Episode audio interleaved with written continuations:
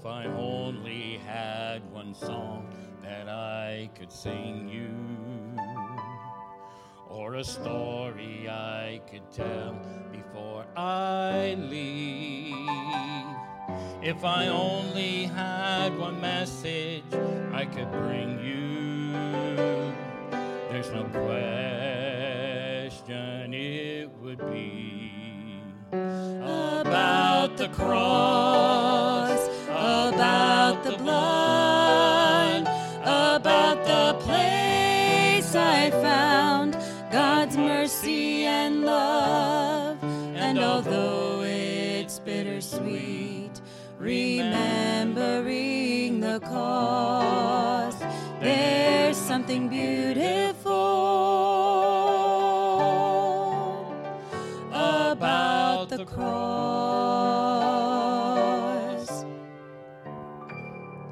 I could sing about the state of grace I live in, or the peace and joy I have when times are tough. I could talk of all the blessings I've been given,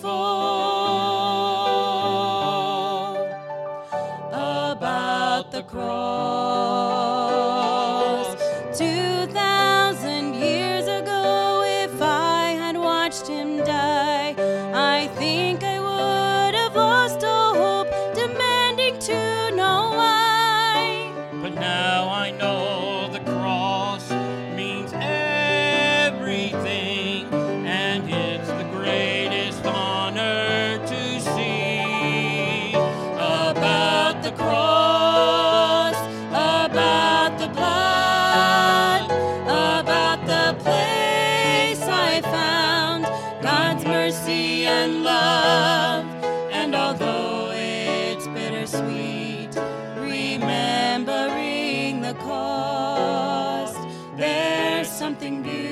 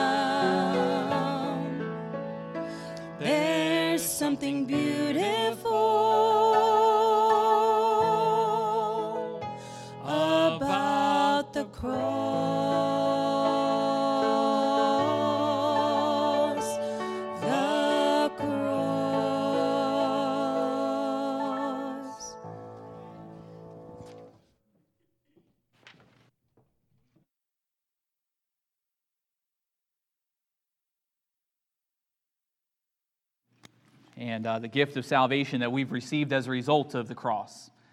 How he died on that, shed his blood, his perfect blood, for the redemption of our lives because of our sin condition. And uh, I trust that you do stop and reflect on that. Uh, it is an amazing thing. Well, we talked about uh, today being Mother's Day, and it is uh, a wonderful time to stop and, and reflect on how important, influential, impactful mothers' lives are to each and every one of us. Uh, William Ross Wallace penned a, a, poem, and I'm sure you're familiar with at least one phrase out of this poem. It was written in 1819, or he lived from 1819 to 1881. And uh, the poem goes like this Blessings on the hand of women. Angels guard its strength and grace. In the place, cottage, hovel. Oh, no matter where the place, wood that never storms assail it, rainbows ever gently curled, for the hand that rocks the cradle is the hand that rules the world. Infancy's tender fountain, power may with beauty flow, mothers first to guide the streamlets from the soul's unresting grow. Grow on for the good or evil, sunshine streamed or evil hurled, for the hand that rocks the cradle is the hand that rules the world. Women, how divine your mission, here upon our natal sod. Keep, oh, keep the young heart open, always to the breath of God. All true trophies of the ages are from the mother love impearled, for the hand that rocks the cradle is the hand that rules the world. Blessings on the hand of women, fathers, sons, and daughters cry, and the sacred song is mingled with the worship in the sky, mingles where no tempest darkens, rainbows evermore, evermore are hurled, for the hand that rocks the cradle is the hand that rules the world. And uh, it's a, a, a powerful poem on the importance of a mother's touch and how it, it touches and changes, how it molds and makes a, a child into an adult, and how that adult's decisions could impact the world. It's really, uh, you think about Mother's Day, and it's a day of celebration, but mothers have a great responsibility. There is a, a great burden placed upon mothers. Uh, there's a, a, great job that is uh, given to you, assigned to you. And uh, dealing with burdens is one of the hardest tasks of our lives. We are all faced with struggles and trials. At one point or another, they seem greater or lesser, but uh, we are certain to face them. Uh, to what extreme is unknown to us. At this point in your life, it may be all easy street, but we know in just a twinkling of an eye, that could all change. It doesn't take long for things to go from great to worse, and from worse to catastrophic. And, uh, and so, uh, bearing our burdens is one of the greatest difficulties that not just mothers will face, but we all will face. And we're going to learn this morning about our burdens and how we ought to deal with them. If you would turn with me this morning to 2 Kings chapter 18. We're going to examine the life of a king, Hezekiah. King Hezekiah was the king of Judah in the Old Testament. He uh, is living during the time of the prophet Isaiah and uh, actually Malachi. Both Isaiah and Malachi, I believe, are alive at the same time and prophesying in Israel. And, and here is King Hezekiah. King Hezekiah was uh, obviously a part of the bloodline that uh, inherited the kingdom of Judah. Judah, uh, Judah is the split off of the uh, from Israel, and so they're kind of Jerusalem and, and Judah are two different kingdoms at this time in history. And Hezekiah is ruling the kingdom of Judah. God's chosen people had once again backslidden. Here, Hezekiah finds himself inheriting a kingdom where the people had fallen back to idolatry. And at the ripe old age of 25, King Hezekiah inherits the throne of Judah.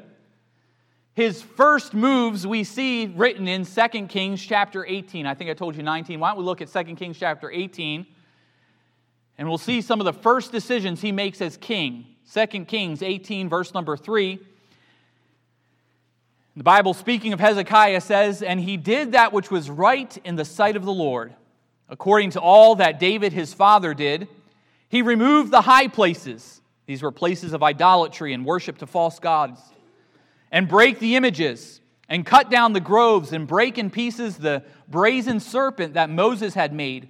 For unto the, those days the children of Israel did burn incense to it, and he called it uh, Nehushtan, Nehushtan. He trusted in the Lord God of Israel.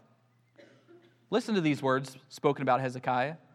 So that after him was none like him among all the kings of Judah, nor any that were before him. For he clave to the Lord and departed not from following him, but kept his commandments, which the Lord commanded Moses. King Hezekiah is a pretty amazing dude, if you ask me. I mean, the, the, to have this characterization uh, given by the Lord, that there was no other king like him before him or after him in all of Judah. That's a, a pretty, pretty amazing uh, testimony about this young man's character.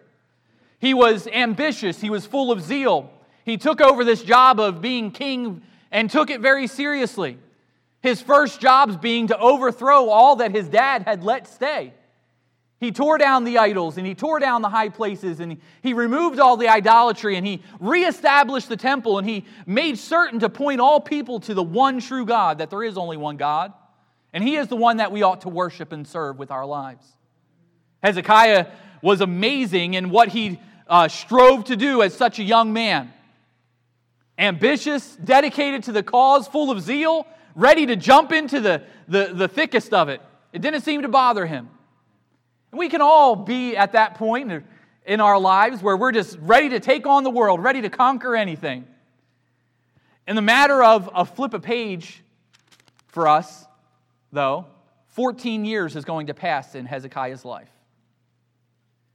And in chapter 19, we see how things have changed for him. We see that he is now besieged by the king of Assyria. The king of Assyria uh, was out to destroy all of the competition in the area. Assyria was the, the dominant factor in that region. And so they're out there trying to uh, conquer all of the kings. And, and the king there, Sennacherib, he is doing a great job at it. He's conquered a bunch of kingdoms, and now he's set his, his eye towards Judah with the ambition of conquering this walled city. Hezekiah finds himself in the midst of trouble. We see in 2 Kings chapter 19, verse number 10, that Hezekiah receives uh, a letter from the king. I'm sorry, 2 Kings uh, chapter 19, verse number 3. 2 Kings 19, verse number 3. No. Let's go back. Um, verse number 10. This letter contained these words Thus shall you speak to Hezekiah, king of Judah, saying, Let not thy God in whom thou trustest deceive thee, saying, Jerusalem shall not be delivered unto the hand of the king of Assyria. Behold, thou hast heard what the kings of Assyria have done to all, the land, all lands, by destroying them utterly. And shalt thou be delivered? Have, thy, have the gods of the nations delivered them, which my father have destroyed? as Gozan and Haran and Rezeph and the children of Eden, which were in Thelasar? Where is the king of Hamath and the king of Arpad and the king of the city of Sepharvaim and Hena and Ivah? Where are these kings? The king Sennacherib sends this letter to Hezekiah and he, he says, Hey, you think you're going to stand up to me? You think you're going to be able to withstand? Look at all the other kings that thought they could stand too. They prayed to their gods. Look at how that fared for them. And he goes to list all of his conquests. This is not just a letter that had been received by Hezekiah either. It's been a torment that's been uh, besieged upon the city. As we said, they were uh, under siege of Assyria, and for quite some time, a messenger from Assyria had been yelling over the walls, uh, Your God is not going to deliver you. Your God is not capable. And even as, uh, as Sennacherib says in this letter, you, your God is lying to you. He's not going to help you. You can't trust him. He's not going to get you through these situations. The voice of the naysayer is strong. We see in World War II this same tactic was used. Around 1943, a well, a now infamous voice was broadcast across the airwaves from Manila and all throughout the South Pacific.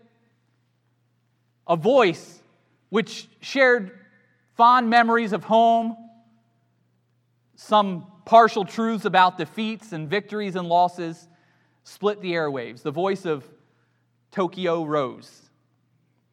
You may have heard that that name before, but Tokyo Rose was a, just a name given, a, a mythical name really given to a, a the female voice that was used, an English speaking Japanese lady who was used to broadcast all throughout the South Pacific and even parts of North America that the Allied forces were losing.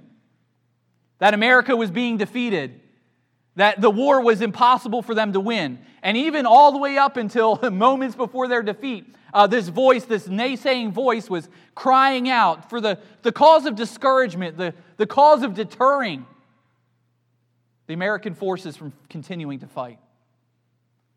And here we see the age old tactic. It wasn't Tokyo Rose that came up with this. We see all these years ago uh, that the king Sennacherib was doing the same thing to the, the people of Judah, crying over the city, Oh, it's no use. Your God is useless. He's lied to you. He's not going to deliver you. He's not going to help you. Look at all of these other cities who've already fallen.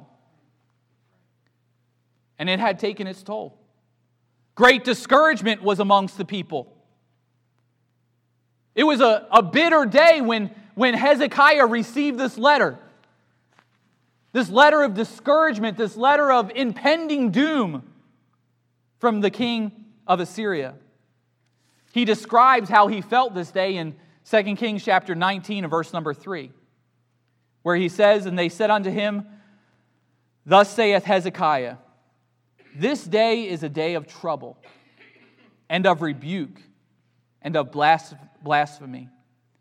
For the, for the children are come to birth and there is not strength to bring forth. Do you see how, how downtrodden Hezekiah is at this point?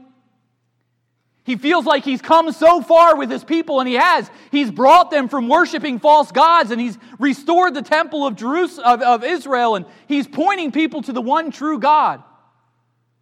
He's come to, to full term, as it were, for a pregnant woman, and that's the description that he uses here. He's, we're all the way up to that point of birth. The child has turned and has dropped down and is ready for delivery.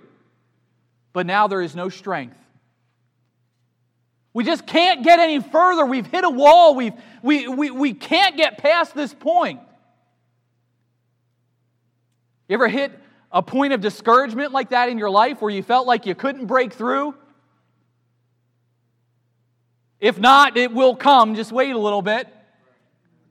That time where you feel like you fought so hard and you've gotten so far, but uh, things just aren't going your way, you may say. The, the things aren't just working out. Where is God in these times? I've been so faithful to Him. Where has He not been faithful? Why has He not been faithful to me?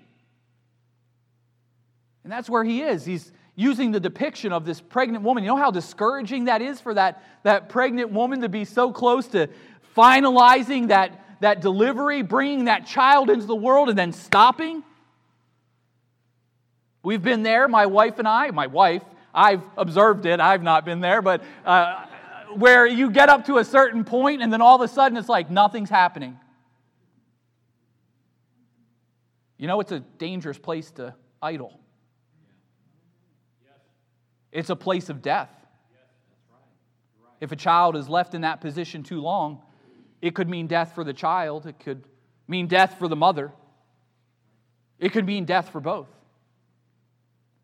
And with great urgency, Hezekiah is describing the situation in which he finds himself where he just can't seem to gain the victory. He's overburdened. He's, he's weighed down with these cares and, and the voices of the, of the king of Assyria discouraging and deterring. What he needs is an intervention.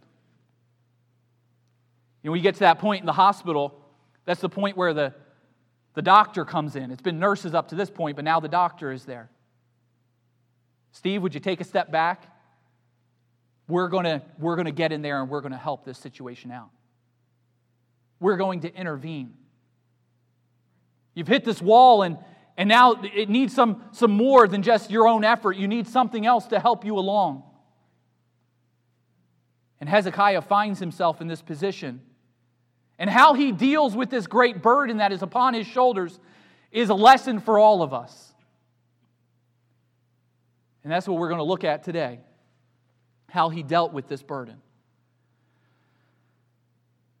Let's have a word of prayer. Father, we do thank you for this morning. Lord, we pray that you would be with this service this morning. Lord, guide the thoughts. Lord, I pray that you would speak to hearts and that you would change our lives. Lord, help us to learn from you how you would have us to respond in these difficult situations. In Jesus' name we pray. Amen. Let's jump down here. We've read quite a few verses, but in 2 Kings chapter 19 and verse number 14, I want to reread a verse here. It says, And Hezekiah received the letter of the hand of the messengers. Hezekiah received this letter. Now, we've already described what is in this letter.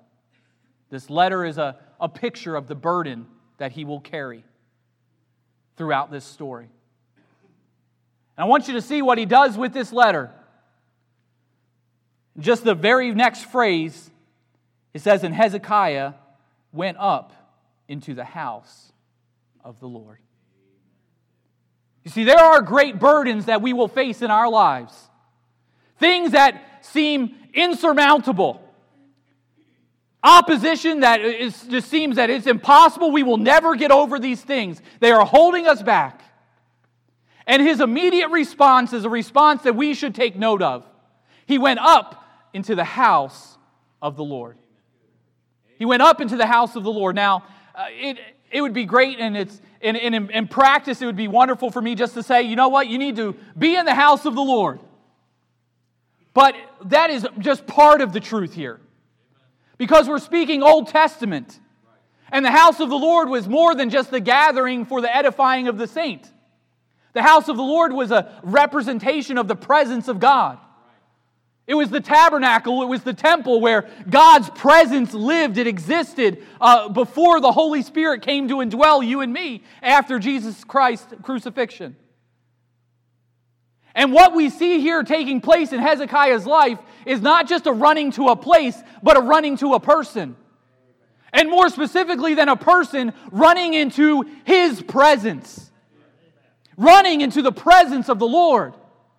We are so uh, capable of solving our problems. And even when we uh, hit that wall, as it were, like Hezekiah, where it's, it just can't bust through, we, we still want to solve our problems on our own. But here we find Hezekiah, Hezekiah realizing, you know what? I've got to be with the Lord, I got to get into his presence. And I want you to note how easy that response came for him. It was immediate, it was without hesitation. I would even venture to take the liberty to say it was habitual in his life. That when he ran into problems, his immediate response was always to run first and foremost to the Lord. If you look back in the chapter 18 or earlier, even in this passage, you'll see that he's already been there once concerning this problem, that he's rent his clothing, that he's put on sackcloth and ashes, and that he's already been sitting before the presence of the Lord. No, it wasn't uncommon for Hezekiah to be in the presence of the Lord. He knew that there were burdens that were too great for him to bear. But he knew that the only place that he could have those problems resolved would be for him to be in the presence of the Lord, to be in the house of the Lord. And while it is, yes, the presence of the Lord, it is also the place, the house of the Lord. It was common for him to be there. It was a path well trodden. See, when difficulties and troubles uh, uh, face us in life, you, our, t- our eyes may swell with tears, our, our mind may become foggy with anxiety. And what happens to most people who have not been faithful to the presence of the Lord or to the house of the Lord? In those moments of confusion and of anxiety, they never find their way back to the presence of God. You see, we live in a world today that is very much of the mentality of, oh, uh, you know, we hear it all the time, oh, sending prayers and prayers and good vibes and, and I'm praying for you. And we just throw all these things out there like uh, they're just a lucky rabbit's foot. But that's not what the presence of the Lord is. It's a place for us to be in sunshine and in the gray skies and snow and sleet and rain. It's where we ought to find ourselves all the time, consistently, so that in those difficulties we can navigate our way there, as it were, by memory, without delay. King Hezekiah moves immediately into the presence of the Lord. We see as we continue on in this verse, in verse number 14, and this is really where I want to focus here, a good portion of the message. Hezekiah went up into the house of the Lord. You see what he did here? And spread it before the Lord. I love the phrase, and spread it before the Lord. In your bulletin today, you have a little printout of a letter. It's blank letter. It's left blank intentionally, and hopefully you'll use it later on. See, there are many, many burdens of this life. There's concerns, there are cares. You can't deal with them without the presence of God, supernatural intervention. You won't be able to get through them without the house of God. But in order to get the resolution to those, you have to be willing to spread them out before the Lord. This spreading out before the Lord is not just symbolic, it's not just some gesture. To me, it implies a whole lot more of what King Hezekiah was doing before the Lord. He was coming before the Lord in humility. And we know because of other passages throughout the Bible that it's an invitation that God extends to all believers. In 1 Peter chapter 5 verse 7, it says casting all your care upon him for he careth for you. In Matthew chapter 11 verse 28 it says come unto me all ye that labor and are heavy laden and I will give you rest. There is no doubt in my mind today that there are believers sitting in this room and you are faced with uh, so many problems and concerns. The cares of this world are certainly overbearing at times. That voice crying over the wall, oh, Your God's a liar, is still very prevalent today. He's incapable, He can't help you. Trust yourself.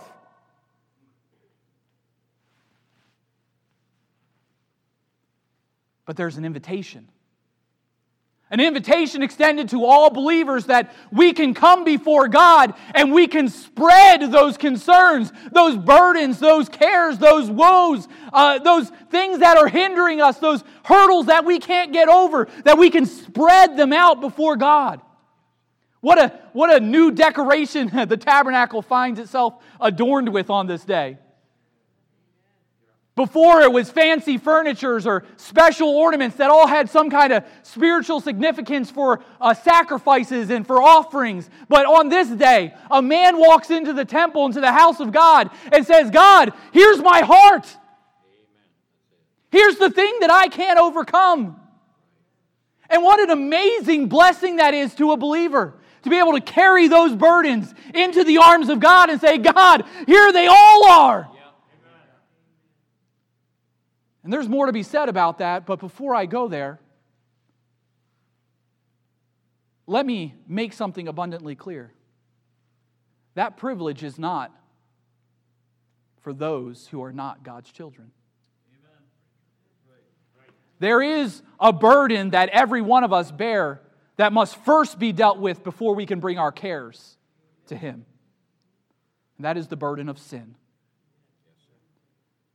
For all have sinned and come short of the glory of God. You may be in this room this morning and you may be thinking to yourself, I, I, I don't feel like I have a burden of sin. Things seem to be going well for me. Well, they went well for Hezekiah for a while too. And sin is pleasurable for a season. But the Bible is abundantly clear that every human being that is born has a sin problem. Whether you feel the consequences or you perceive them as consequences right now or not, is in, it's inconsequential to this conversation. Because you have the problem. The Bible tells us that sin has passed upon all men, for that all have sinned. And if you're sitting under my voice this morning, if you have not accepted Jesus Christ as your Savior, if there has not been a point a time and a place in your life where you have independently and willfully placed your faith and trust and called upon the name of the Lord to be saved, then you're going to go through your life bearing your own burdens. And you're going to go into the afterlife having to pay for that burden of sin yourself. But just as the offer is extended to believers that we can cast our cares upon Him in this present life, the offer is extended to all who live because God so loves the world that He gave His only begotten Son, that whosoever believeth in Him should not perish but have everlasting life. For whosoever shall call upon the name of the Lord shall be saved. You may be carrying your burden of sin, but that is not God's intention for your life. That is the first burden that you need to spread before the Lord. You need to walk into the throne room of God, and you do that through a simple prayer God, I acknowledge I'm a sinner. I acknowledge that there is a consequence for my sin. I understand that I have to pay for my sin. Lord, your word teaches me that the wages of my sin is death. But Lord, I also see that the gift you offer is eternal life through Jesus Christ our Lord. If you're sitting in this room today and you don't know 100% sure that heaven is your home, you've never got that settled, I guarantee you that's a burden that will weigh on your mind the rest of your life. I knock on doors on a weekly basis. If you were to die today, are you 100% sure you'd spend an eternity in heaven? I hope so. You know what that hope means? I don't know. And you know what that lack of knowledge means? I doubt it. And you know what that doubt means?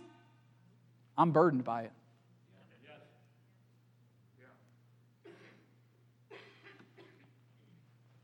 Are you burdened by it? Spread it before the Lord. Accept Him as your Savior, and He will forgive. For the believer, we're back to our opportunity. Our opportunity to come before the Lord to, to spread our, concerns, our concerns and our, our cares upon Him. And this spreading is, is such an amazing thing. It's, it's not just that I'm laying it all out, but it's that God is going to see every part of this situation. And I think a lot of times we don't take our concerns and cares to the Lord the way that we ought to because we know that there's other things that will be revealed in the process. Sometimes we're guilty, and our guilt hinders our spreading out of our burdens. There is no different process here. There is no magical steps that must be taken. If you have a care or concern that's just a result of a, a child or, or, or a, a health concern or a burden or a, a lost loved one, uh, you can bring those to the Lord just as easily and as quickly uh, as you can bring your sin problem to the Lord. And if there's something you're guilty of that you've allowed to creep in your life, maybe you've become backslidden. I know we don't use that word a lot, but I have no doubt that there are believers in this room today who are backslidden in art means you were at one point in your life more faithful to God than you are now. You are backslidden. You were at one point serving the Lord faithfully, and now you just barely come to a service. Then you are backslidden according to the Word of God. Do you know what you can do? You can spread that letter before the Lord. You can come before the Lord and you can lay it all out and say, God, I know I've not been the Christian I ought to be. I know I've not been dependent upon you the way that I ought to be dependent upon you. I know that I've become distracted uh, by this world. I know I've become distracted by money. I know I've become distracted by occupation. I know I've become uh, weighed down with the weights and the sins that does so easily beset every single one of us. I know that I've gotten to that position. Lord, I'm laying it all before you and He is faithful and just to forgive us our sins and to cleanse us from all unrighteousness. What an amazing thing! I can spread my letter before the Lord. King Hezekiah, overwhelmed, overburdened, discouraged, defeated, no hope in sight. And he walks into the house of the Lord, into the presence of the Lord, and he says, I don't know what to do. You're going to have to do it. And what an amazing thing, and he does. He spreads it right out before the Lord. Look at, look at what he says about the Lord in verse number 15. It says, And Hezekiah prayed before the Lord and said, O Lord God of Israel, which dwelleth between the cherubims, thou art God. Even thou alone, of all the kingdoms of the earth, thou hast made heaven and earth. Lord, bow down thine ear and hear. Open, Lord, thine eyes and see, and hear the words of Sennacherib, which hath sent him to reproach the living God. He laid it all out before God and he said, God, I know you you see this. You see, I, I'm up against the wall and I don't know what to do, and honestly, I don't think I could beat him anyway if I tried. But I know you can. I know you can solve this problem. I know what you see and I know what you hear, and you know what's going on, and man, I'm just turning it over to you. He relinquishes control of the situation and spreads it out all before the Lord.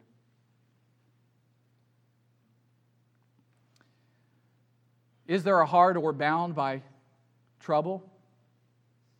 Is there a life weighed down by care? Come to the cross, each burden bearing, all of your anxiety, leave it there. All of your anxiety, all of your care. Bring to the mercy seat. Leave it there. Spread it out before the Lord. I think we need a, a reviving in our churches of spreading out before the Lord, of humbling our flesh. We are so prideful, we are so full of self, we are so consumed with the affairs of this life. And when you're so gripped tightly to the, the things of this world, you can't spread anything out before God. Because you're holding on to it so dearly. We need a reviving of spreading out before God. God, there is nothing I'm holding back from you. There is nothing I'm going to keep from you. Any part of me you can have. Lord, I, whether it's the backslider, hey, you can come back to God, He'll forgive you. Whether it's an active servant uh, who's just become distracted or you're just doing it out of emotion, you're doing it out of pride, you can come and spread that before the Lord too. Any one of us, no matter where you are at in your life, you can come before the Lord and lay it all out for Him. We need a reviving of that because when we start to do that, when we start to lay it all out before the Lord, He'll be able to begin to use us. We talked about this morning in our Sunday school class is the preparation of David's life. And there was nothing that he held back from God.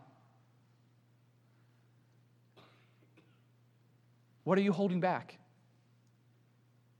What will you not spread out before Him? All of us have something. What part of your heart does he not have access to? What part of your entertainment does he not have access to? What part of your enjoyments of this life does he not have access to?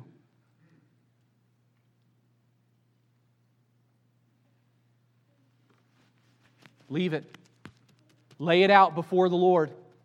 Whatever it is, lay it out before the Lord. So you got to stop holding back. You can't allow this flesh to dictate to you the decisions you're going to make.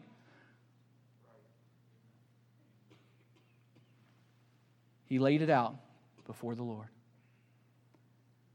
As we close this morning, I just want to mention verse number 19. We skip quite a bit here where he's talking, but in verse number 19, he says, Now therefore, O Lord our God, I beseech thee that thou, uh, I beseech thee, save thou us out of his hand, that all the kingdoms of the earth may know that thou art the Lord God, even thou only. What does he do with this burden?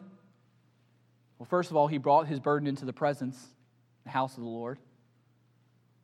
What did he do with his burden? Well, he spread it out before the Lord. What did he do with his burden?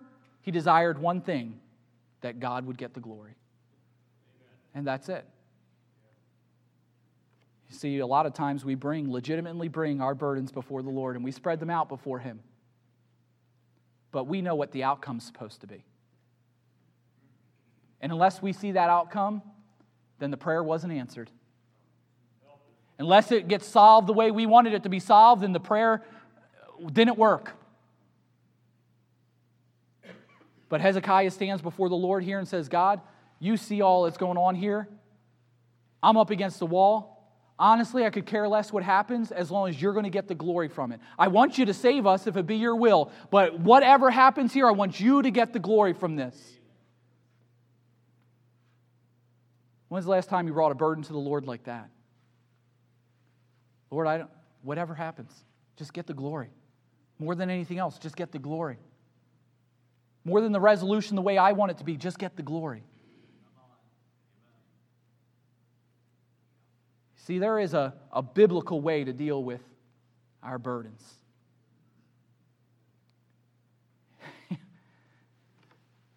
Hezekiah finishes up his prayer here. Just a short while later, Isaiah sends the news. What an amazing thing. Hezekiah prays over here. The prophet of God gets the word from over here and says, Hey, Hezekiah, you don't need to worry about anything. King Sennacherib's going to get word that he's being attacked from somewhere else and he's going to leave and he's going to go home. You're never going to have to worry about him. And King Sennacherib gets word that he's being attacked from somewhere else and goes home. And oh, a few short years later, his sons come and kill him so they can take his throne. You know what? Hezekiah never had to worry about him again because he brought his burdens to the Lord the way he ought to bring his burdens to the Lord. No preconceptions, no personal plans, just humbly, openly, and with one purpose in mind for God to get the glory.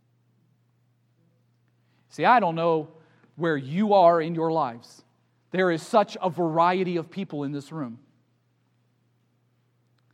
I know for sure that there are people in this room who are dealing with medical concerns that no doubt are a burden in your life.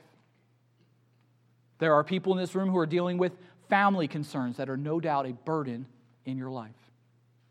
There is no doubt people in this room who are still carrying their own burden of their sin have never accepted Jesus Christ as their Savior.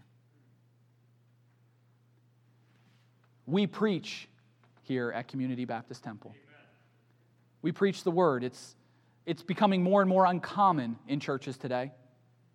But God chose this form of delivering a message for one purpose to bring people to a point of decision. He chose and ordained the method of preaching to, to motivate and encourage, to edify the body of Christ and the people who would hear, to bring them to a point of decision in their life.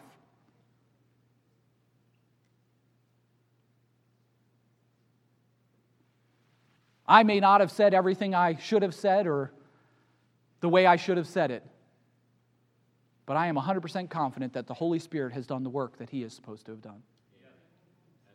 I have prayed for it, I have sought for it, and many of you have as well in preparation for church today. What decision then would God have you to make? What does He want from you this morning? You're in church on Mother's Day. What? Why? And I say that not just for visitors or guests, I say that to the church members and all of us who are here weekly. Why? What does God want from you this morning? There are so many burdens in this life, and we have learned over this last year that we are not in control of anything. in this life. We have control of nothing. We're supposed to blindly trust what people say, even if it contradicts itself, over and over and over again. And it's so easy to be bogged down when we just look at this life.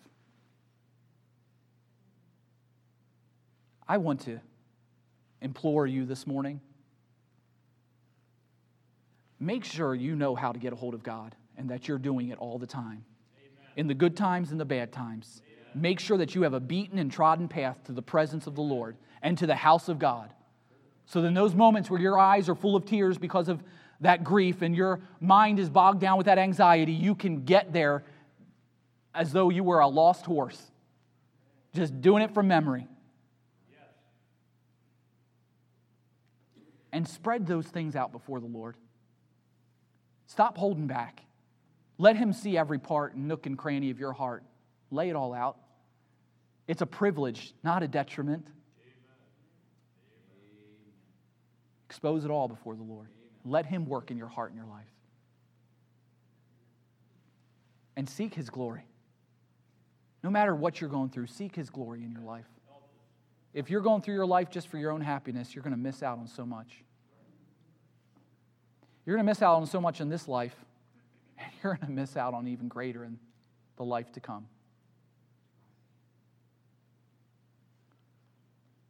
You have a letter there with you today. And now's not the time. But when you get home today, or maybe in silence this afternoon, I want you to fill in that letter. Those burdens that you need to spread before the Lord. Make an exercise of it and lay it out before Him. You bow your heads in prayer with me this morning? Father, we do thank you for today. We thank you for the privilege and the opportunity it is to be in your house this morning. Lord, uh, there are so many concerns and burdens of this life. How, learning how to deal with them is, is so difficult. There's so many conflicting ideas. Lord, here we see an example set forth in Scripture, and Lord, such an amazing and positive outcome. Lord, I pray that you would help us to rely upon you, to depend upon you the way that we ought to, Lord, to be able to come to you willingly and openly and spread our burdens before your throne. Thank you for that amazing privilege. And even now, as we have a time of invitation, Lord, I pray that you would help us to humbly approach you with our, our concerns and our burdens, the cares of this life. If you go ahead and stand with me this morning, if the Lord's spoken to your heart,